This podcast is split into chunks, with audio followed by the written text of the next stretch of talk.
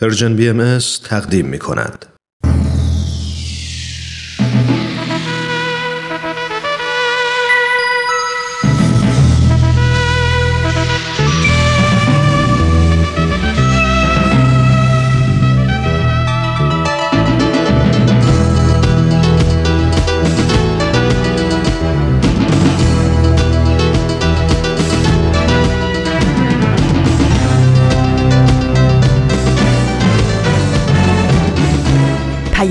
دوست. برنامه ای برای تفاهم و پیوند دلها.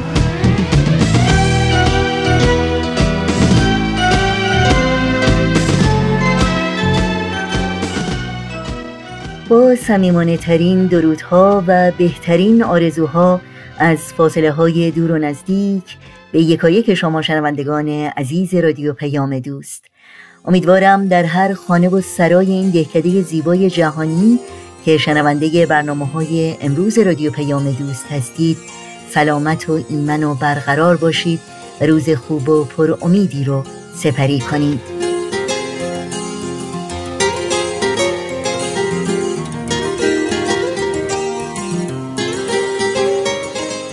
نوشین هستم و همراه با همکارانم میزبان پیام دوست امروز. چهارشنبه 24 اردیبهشت ماه از بهار 1399 خورشیدی برابر با 13 ماه می 2020 میلادی رو پیش رو داریم و در این پیام دوست برنامه های سوپ جوجه برای روح و خبرنگار رو تقدیمتون می‌کنیم که امیدواریم همراهی کنید و از شنیدن اونها لذت ببرید. نظرها، پیشنهادها، پرسشها و انتقادهای خودتون رو هم با ما در میون بگذارید و از این راه ما رو در تهیه برنامه های دلخواهتون یاری بدین. اطلاعات راه های تماس و همینطور اطلاعات برنامه های رادیو پیام دوست در صفحه تارنمای سرویس رسانه فارسی بهایی www.persianbahaimedia.org در دسترس شماست. در شبکه های اجتماعی هم برنامه های رادیو پیام دوست رو زیر اسم Persian BMS دنبال بکنید و با ما در تماس باشید. با این یادآوری که در کانال تلگرام آدرس تماس با ما هست at Persian BMS contact.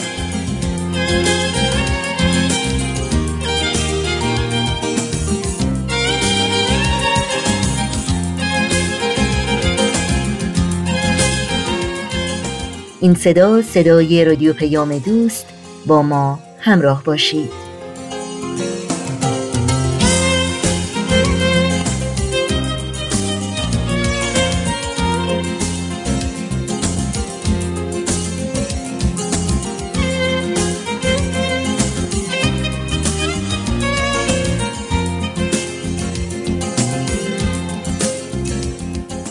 اولین برنامه‌ای که در پیام دوست این چهارشنبه تقدیم شما شنوندگان عزیز می‌کنیم بخش دیگری است از مجموعه سوپ جوجه برای روح که با ما از عشق و مهر و دوستی سخن میگه. با هم بشنویم. دوستای عزیز وقتتون به خیر و خوشی. شاید خیلی از شما با داستانهای زیبا و الهام بخش سوپ جوجه آشنا هستید. ما سعی کردیم توی این مجموعه از کتاب سوپ جوجه برای روح به ترجمه علی اکبر راستگار محمودزاده براتون داستان زیبایی رو انتخاب کنیم. این داستان قهرمانان هر روز با ما همراه باشید.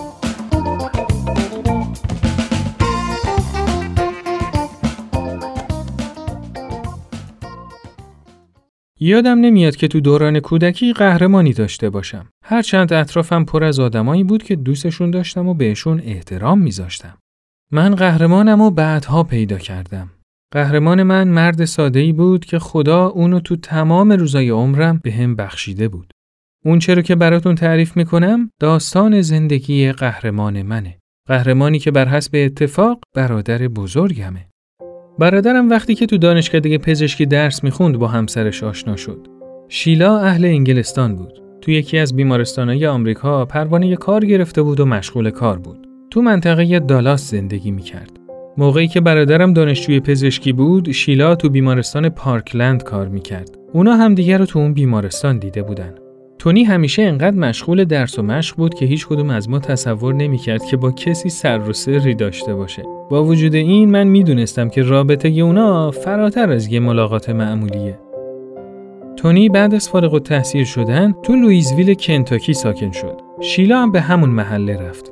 بعد از یه مدت شیلا برای تعطیلات رفت کانادا. وقتی که می‌خواست برگرده چون تاریخ پروانه کارش تموم شده بود بهش اجازه ندادن که وارد آمریکا بشه. به خاطر همین رفت انگلستان و تا مشکلش حل بشه یه یکی دو ماهی طول کشید. در غیاب اون کم مونده بود تونی دیوونه بشه. وقتی که شیلا برگشت اونا خیلی سریع با همدیگه ازدواج کردن و به این شکل زندگی مشترک اونا شروع شد. چند سال اول زندگی اونا به غیر از چند تا اسباب کشی به خوبی و خوشی گذشت. طی این مدت اونا صاحب دو پسر با فاصله سنی سه سال شدن. برادرم تو دانشکده پزشکی دانشگاه نیو مکزیکو مشغول کار بود. شیلا هم تو بخش مراقبت های ویژه همون بیمارستان پرستار بود. اونا سال 1989 یه خونه تو نیو مکزیکو خریدن. از اون خونه های بزرگی که زمین و آغل و چراگاه داشت و مشرف به یه چشمنداز خیلی زیبای کوهستانی بود. شیلا علاقه زیادی به سوارکاری داشت و با خریدن این خونه این امکانو پیدا کرده بود که هر روز اسب سواری کنه. 22 آوریل 1989 بهار انقدر تو نیو مکزیکو قشنگ بود که آدم بی اختیار دوست داشت از خونه بره بیرون. به خاطر همین تونی هم تصمیم گرفت که بچه ها رو ببره ماهیگیری. شیلا هم تصمیم می‌گیره با اسبی که تازه خریده بودن یه گشتی بزنه. هیچکس درست نمی‌دونه که اون روز چه اتفاقی افتاد. از اطلاعات جست و گریخته‌ای که همسایه‌ها بهمون دادن متوجه شدیم که تو چراگاه اسب سر خورده و شیلا با صورت پرت شده روی زمین پر از گل و علف. از شانس بدش هم اسب میفته روش و اونو توی گل فرو می‌بره. طوری که اصلا راه نفسش بند میاد. یکی از همسایه ها که پزشک بود و با پسرش داشتن اون دور و برا قدم می‌زدن به دادش می‌رسن. آلبرت اونجا رو ببین. انگار یکی افتاده رو زمین. وای اون شیلاست نبز نداره. آلبرت زود برو خونه. به اورژانس زنگ بزن. بدو بدو زود باش. بابا همین الان. یک. سه. زود باش نفس بکش. نفس بکش زود باش. یک. دو. تونی کنار رودخونه مشغول ماهیگیری بود که هلیکوپتر اورژانس رو می‌بینه. ای وای خدا به خیر کنه. یعنی کی حالش انقدر بد شده که هلیکوپتر اورژانس اومده؟ خب بچه فکر کنم که دیگه کافیه. جمع جور کنید باید بریم خونه. مامان منتظرمونه. تونی بیچاره خبر نداشت که همسر خودش تو اون هلیکوپتره. اونا وقتی می‌رسن خونه متوجه قضیه میشن. منم تو خونه بودم و دیگه کم کم می‌خواستم از خونه برم بیرون که مادرم تلفن زد و به من خبر داد. شیلا جمجمش ترک خورده بود. به کمک دستگاه نفس می‌کشید و تو کما بود. ما نمی‌دونستیم که اون تا کی تو کما میمونه و یا اصلا به هوش میاد یا نه. هیچ اطلاعاتی هم در مورد شدت صدمه ای که به مغزش وارد شده بود نداشتیم. کنار تونی وایساده بودم و آروم با شیلا صحبت می‌کردم ولی نمی‌دونستم به تونی چی بگم. خیلی وضعیت بدی بود. پرستارایی که هر روز با شیلا مشغول کار بودن کنار اون بودن و ازش مراقبت می‌کردن. تونی دو ماه بعد از این حادثه به هم گفت یه شب تا صبح دعا کردم و از خدا خواستم که یا شیلا رو از این وضعیت از صفناک نجات بده یا اینکه عمر منو تموم کنه. از اون شب به بعد یه احساس آرامش عجیبی بهم دست داد. مطمئن شدم که همه چیز خیلی زود درست میشه.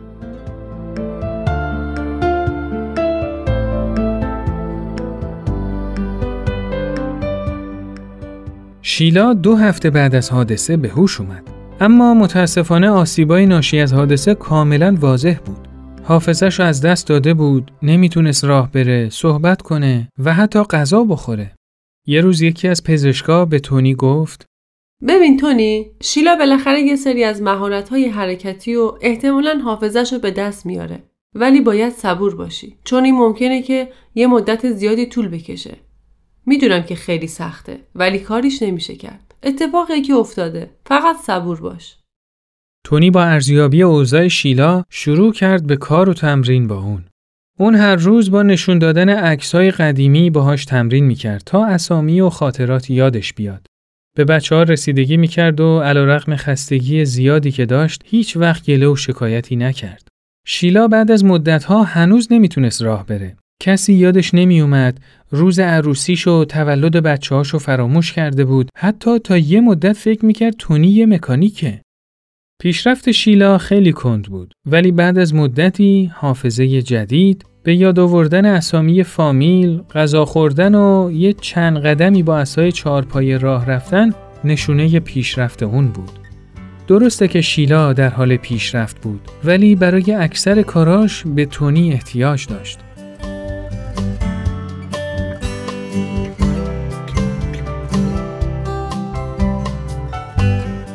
تعطیلات آخر هفته رفتم خونشون. شیلا رو صندلی چرخدار بود. تونی مثل دیوونا این ور اونور میدوید. ظرف میشست، غذا درست می‌کرد، جارو می‌زد، بچه هم تلویزیون می‌دیدن، صدای ضبط صوت هم میومد. خونشون دقیقا حال و هوای روز تعطیل رو داشت. یه دفعه تونی صدای موزیک رو تا آخر زیاد کرد و شروع کرد به بشکن زدن و رقصیدن. بچه هم بلند شدن و شروع کردن به رقصیدن. تونی یه نگاهی به شیلا کرد و متوجه قطرات اشک روی صورت شیلا شد. شیلا عاشق رقص بود. تونی بدون اینکه چیزی بگه به طرف شیلا رفت. اونو از روی صندلی بلند کرد.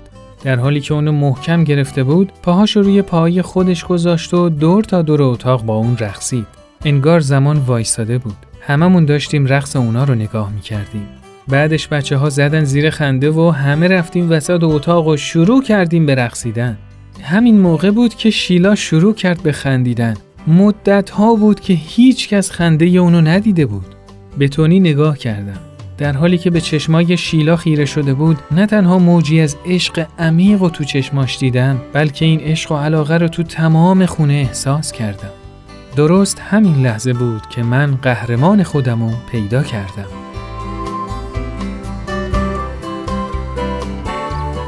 حالا ده سال از اون روز وحشتناک میگذره. شیلا تقریبا دیگه می‌تونه همه کاراشو خودش انجام بده. اون هیچ وقت گذشته رو یادش نیومد ولی وضع حافظش خیلی بهتره. اونا زندگی خوبی دارن و با وجود تمام این مشکلات تعهدشون نسبت به همدیگه هنوز پابرجاست. حالا می‌فهمم که لحظه ها و اتفاقات چه تأثیرات بزرگی تو زندگی آدم می‌ذاره. یازده سال پیش من تو زندگیم قهرمانی نداشتم.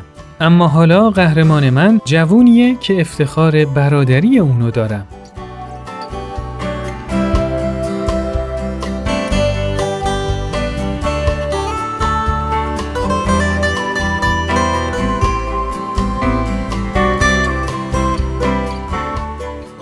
دوستای عزیز این قسمت از برنامهمون به پایان رسید. برنامه ای که شنیدید کاری بود از Persian BMS شما خیلی ممنونیم که تا اینجا ما رو همراهی کردین تا برنامه بعد خدا یار و نگهدارتون.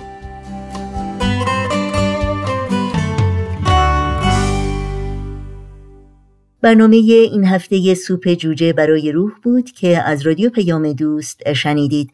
در ادامه برنامه های امروز با هم به قطعه موسیقی گوش کنیم. پس همچنان با ما همراه باشید. می‌خواستیم شاد و زندگی نفهمیدیم رو داریم اذیت می‌کنیم. رفت و گذشت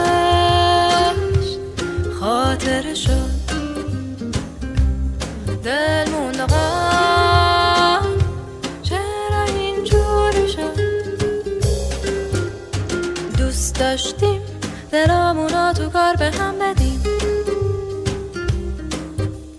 نتونستیم امید زندگی به هم بدیم رفت و گذشت هیچ نفهمیدیم دلمون آقا چرا شد نفهمیدیم جنگ و دبا و همه ناز و عدا و عشق و فریاد. دلسوزی ها گذشت هیچ نفهمیدیم. دلمون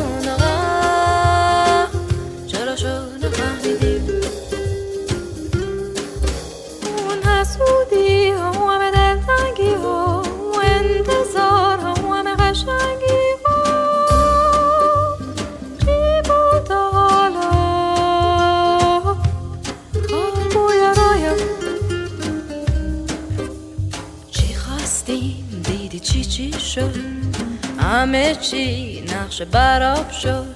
گذشت هیچ نفهمیدیم.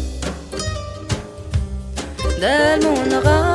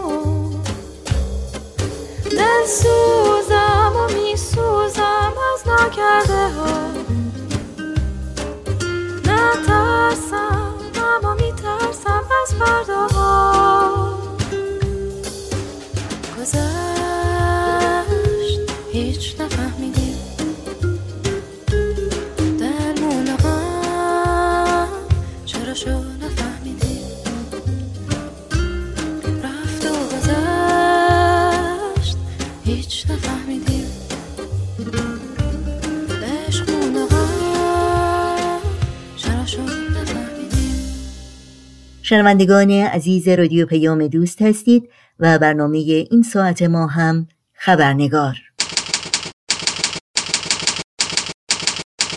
خبرنگار.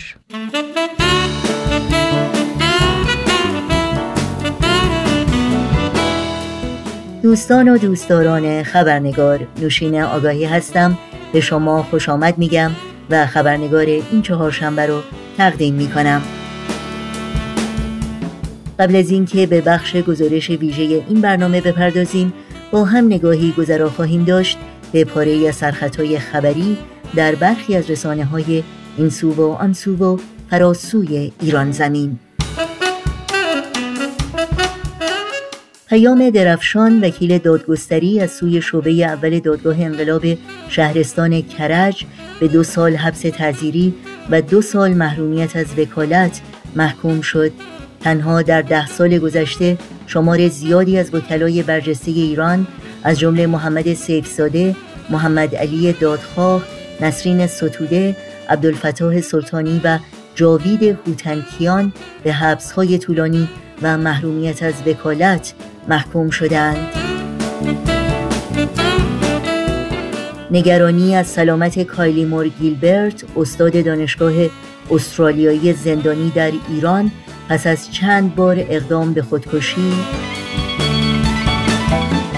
گلرخ ابراهیمی ایرایی زندانی سیاسی محبوس در زندان قرشک ورامین خواستار توجه افکار عمومی به وضعیت دو زندانی سیاسی کرد زن زینب جلالیان و سکینه پروانه شده و از افزایش آزار و اذیت آنها توسط نهادهای امنیتی خبر داده است. و ابلاغ اجرای حکم ده سال زندان تعلیقی برای اسماعیل عبدی معلم زندانی. و اینها از جمله سرخطهای خبری برخی از رسانه ها در روزهای اخیر بودند.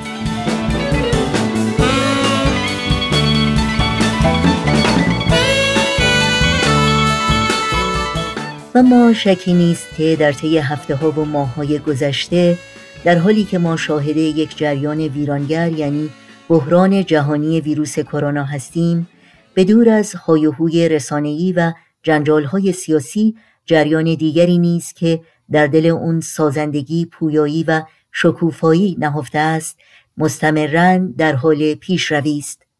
به طور کلی سازندگی و تخریب دو جریان فاحشی است که سیر تاریخی تکامل بشر رو شکل داده و مهمتر این که بشر از این جریان ها درس ها آموخته و یکی از آموزه های این دو جریان در جهان امروز ما ریشه در فداکاری و از خودگذشتگی انسانها داره.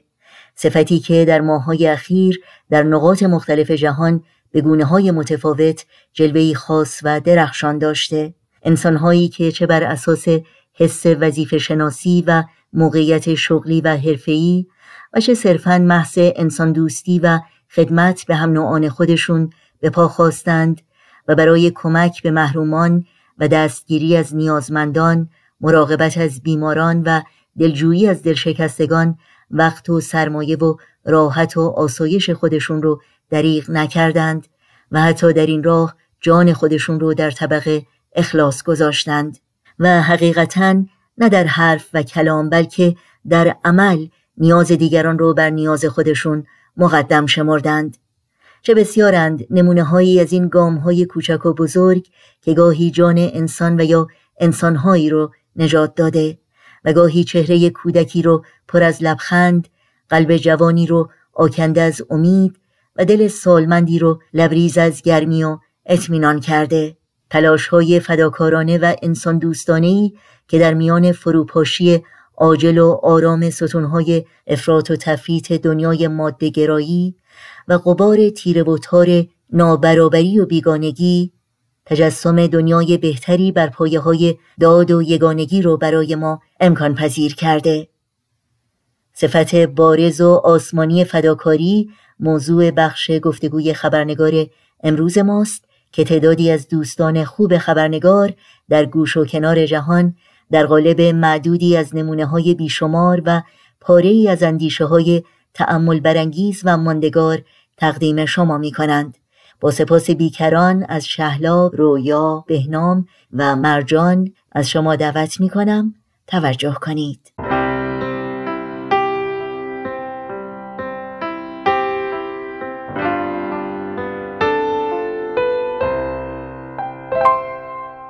فداکاری به نظر من از کلمات بسیار خاصه.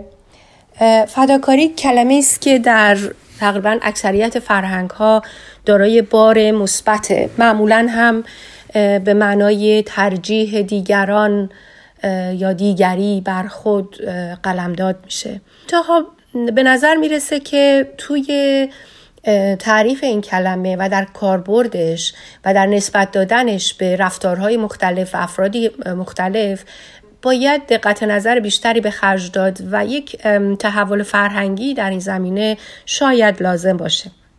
به نظر می‌رسه که فداکاری رو باید از مفاهیمی که خیلی نزدیک به اون هستن و یا پیوندهای نزدیکی باهاش دارن تفکیک کنیم. مثلا با مفهوم قربانی با مفهوم بخشش به نوعی.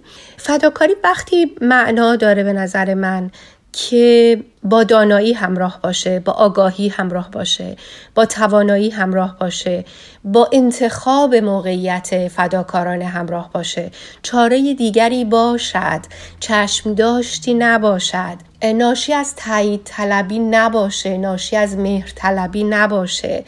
فردی که فداکاری می‌کنه در گیرودار رودربایستی یا حتی بنبست های فرهنگی قرار نگرفته باشه که ناگزیر باشه در این موقعیت خاص رفتار فداکارانه از خودش به ظهور برسونه. برای همین من فکر می‌کنم که فداکاری کردن با فقدان عزت نفس با ناتوانی در نگفتن با خود را خار و خفیف کردن با ترجیح دیگران به خود به امید تایید اونها به امید تایید جامعه.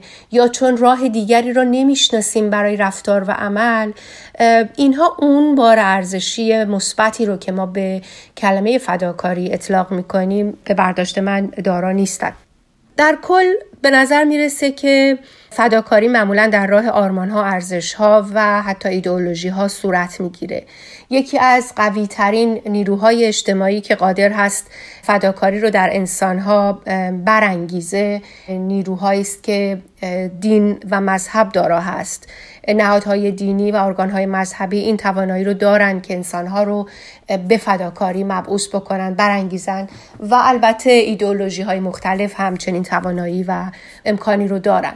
بنابراین هر رفتاری که باعث میشه که فرد از خودش بگذره یا چیزی رو و کسی رو به خودش ترجیح بده لزوما دارای بار ارزشی نیست. بلکه این فداکاری همینطوری که عرض کردم باید با دانایی توانایی انتخاب همراه باشه و آری از مرطلبی تایید طلبی گیر و گرفتاری های فرهنگی باشه. معمولا وقتی در یک جامعه ارتباطات بسیار مستحکمی بین اعضای جامعه برقراره میزان فداکاری افراد برای نیل به آرمانها و اهداف جامعه بالاتر میره. جوامع دینی معمولا قادرن که چنین ارتباط و در حقیقت وفاقی رو بین اعضای خودشون به وجود بیارن و اعضا در نتیجه از جان و مال و وقت و اوقات و استعدادشون برای اهداف آرمانهای دینیشون میگذرن.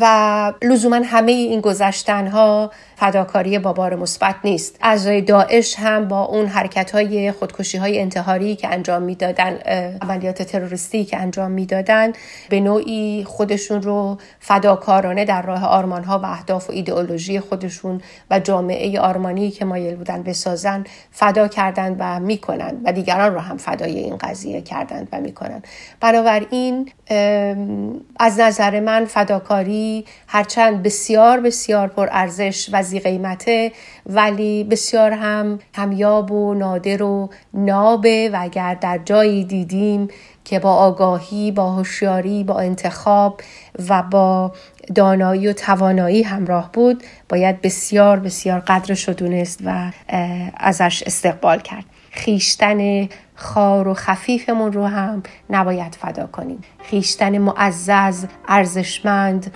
توانا فربه شده رو اگر فدا کردیم مردیم.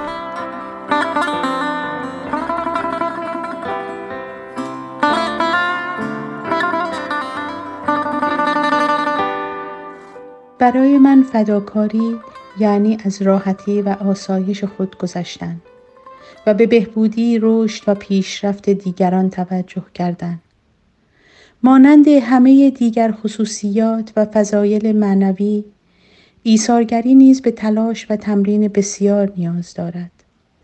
خدمات به جامعه فداکاری است آسان نیست. اگر با چالش ها و مشکلات زیاد روبرو می شویم نباید دل سرد شویم. چالش ها تایید ما در مسیر صحیح است. مادر عزیزم روحشان شاد همیشه می گفتند که خدمت زحمت دارد و آماده سختی ها باید بود من در سه سال گذشته بیشتر وقتم را صرف توانمندسازی معنوی نوجوانان کردم.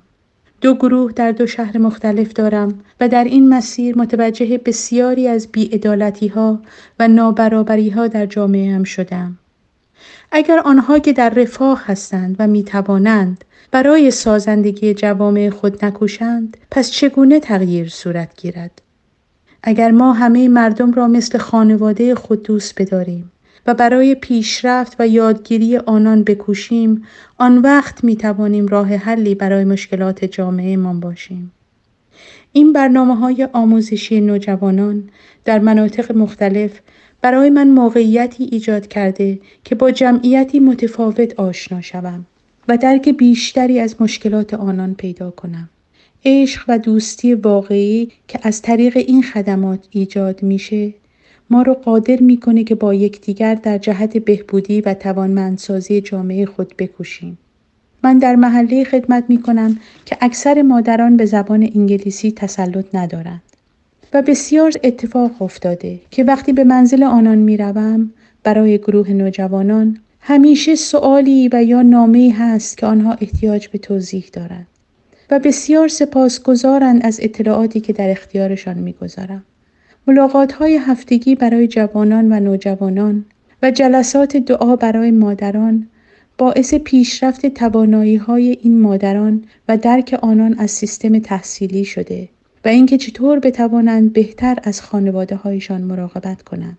با ورود این ویروس کرونا چالش های این خانواده ها چندین برابر شد و حال نوع ارائه خدمت ما به آنها تغییر کرده. اکنون من با آنها در تماس منظم تلفنی هستم تا مطمئن باشم که خوب هستند و از منابعی که در دسترس آنهاست مطلعند. بعد از سه سال دوستی این خانواده ها مثل فامیل من هستند من همانطور از این جوانان رسیدگی می کنم که از فرزندانم رسیدگی می کنم و برای تندرستی و پیشرفت آنها دریغ نخواهم کرد. ثمره خدمت و فداکاری این است که قلب شما از این طریق به هم خود نزدیک می شود و با دلی پر از عشق، رضایت، خوشبختی و امید به زندگی ادامه می دهید. دعای من این است که عزیزان در هر کجای دنیا که هستند با نهایت عشق، سخاوتمندی و از خودگذشتگی به شهروندان خود خدمت کنند تا بتوانیم از این زمان دشوار متحدتر از پیش برای سازندگی دنیایی بهتر برای همگان بکوشیم.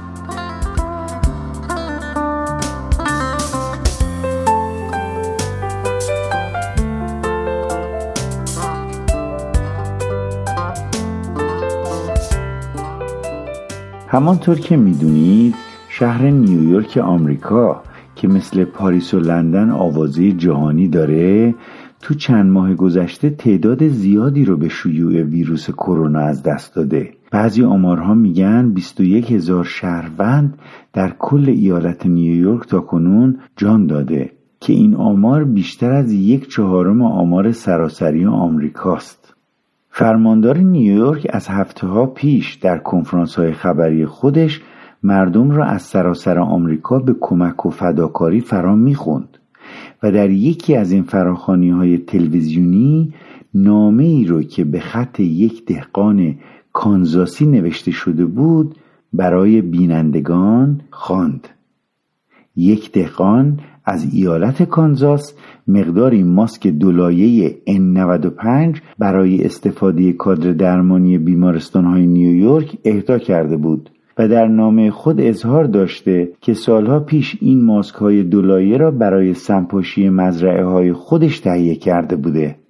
پس از خواندن این نامه فرماندار نیویورک با احساساتی عمیق اعلام کرد که این حکایت یک گام فداکارانه و پرثمر یک شهروند معمولی است که جان عدهای از پزشکان را در یکی از مراکز بهداشتی حفظ کرد. حالا جالب اینجاست که همین دهقان در جوانی در دانشگاه تحصیل می‌کرده و ترم آخر به خاطر فوت ناگهانی پدرش از دانشگاه ترک تحصیل می‌کنه و برمیگرده به مزرعه. پس از اینکه این کنفرانس مطبوعاتی پخش میشه رئیس دانشگاه به فداکاری این دهقان کانزاسی پی می‌بره و آنقدر تحت تاثیر قرار می‌گیره که دستور میده برگه فارغ و تحصیلی دهقان رو به او تقدیم کنند.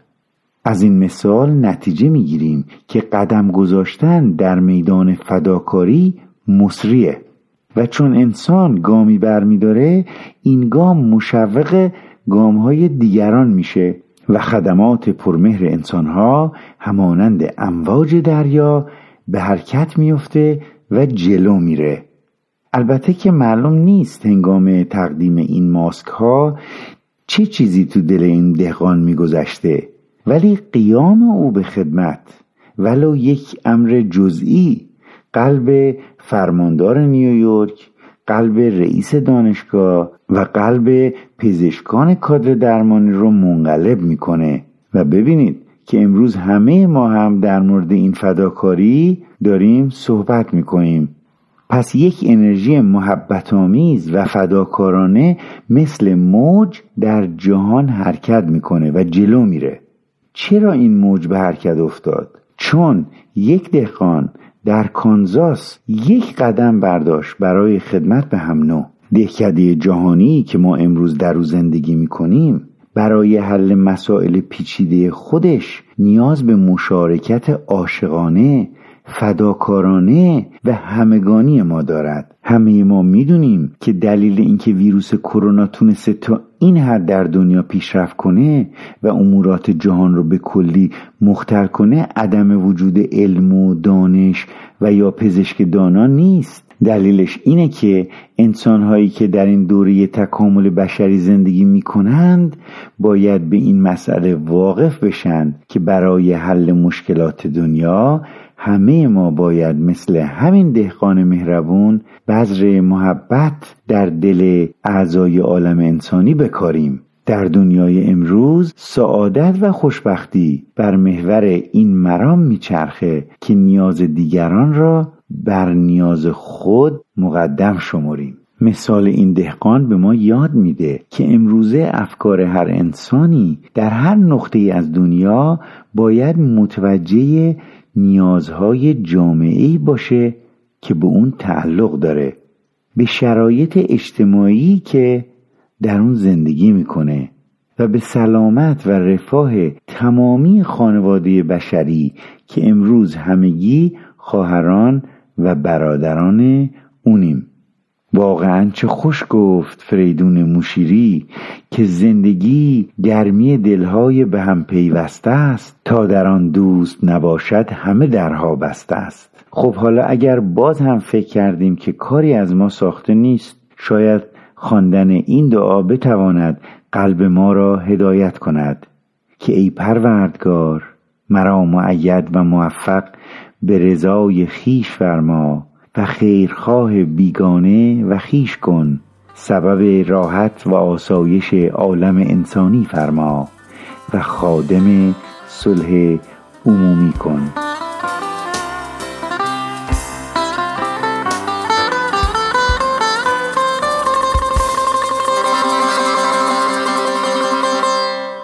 به قول بزرگ دانایی یه هدف معنوی در پس اونچه که اتفاق میفته وجود داره. چه برداشت ما حالا از اون اتفاق خوب باشه چه بد. و در پس این داستان گویا تموم نشدنی پندمیک کووید 19 که ما آدما بعضی روزا با توجه به وضعیت حال و روحیمون و طرز فکرمون اون رو یه فاجعه بزرگ به حساب میاریم و بعضی روزا با عمیقتر نگاه کردن اون رو یه اصلاح کننده بزرگ با خلوت کردن با خود متوجه میشیم که در این ایام عجیب و غریب فرصتی به ما داده شده که درسایی رو که ظاهرا فراموش کردیم و یا یاد نگرفتیم رو مرور کنیم. و این یاد گرفتنها به ما میزان آگاهی ما اراده ما و همت و غیرت ما بستگی داره که اون رو با تمرین نهادینه کنیم یا نه. که از ته دل از خودمون بپرسیم که نقش ما نقش پررنگ و کلیدی ما در نو کردن و شاید دوباره از نو ساختن این تمدن بشری ولی این بار بر پایه همکاری، مشارکت، عدالت و دوستی چیه؟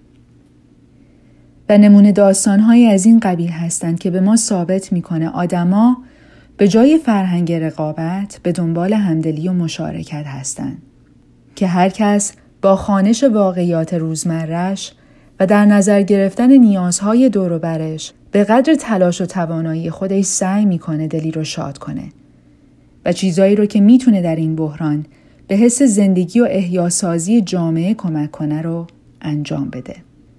به طور مثال در تبریز ارکستر سیاری برای قدردانی از کادر پزشکی خط مقدم کرونا در مقابل بیمارستان آواز می‌خوند. در فضای مجازی می‌بینیم که موسیقیدانها کلاس های رایگان موسیقی برپا می‌کنند. همسایه از طریق تماس تلفنی هر روز جویای حال اعضای محلش میشه و اونا رو شاد می‌کنه. تیمای مختلف پزشکی و بعضی شرکت های دارویی برای اولین بار در سطح جهانی فضای باز مشترکی رو دارن درست می‌کنن تا تحقیقاتشون رو با هم شریک شن تا ساخت واکسن که معمولا پروسش 8 سال طول می‌کشه رو با همکاری ساختش رو به کوتاهترین زمان ممکن تسریع بدن. و این مثال ها تنها قطره است از دریا و آدم رو یاد این بیان زیبای عبدالبها میندازه که شرافت و مغفرت انسان در آن است که بین ملع امکان منشأ خیری گردد در عالم انسان آیا نعمتی اعظم از آن متصور است که انسان چون در خود نگرد مشاهده کند که به توفیقات الهیه سبب آسایش و راحت و سعادت و منفعت هیئت بشریه است. لا والله. بلکه لذت و سعادتی اتم به اکبر از این نه.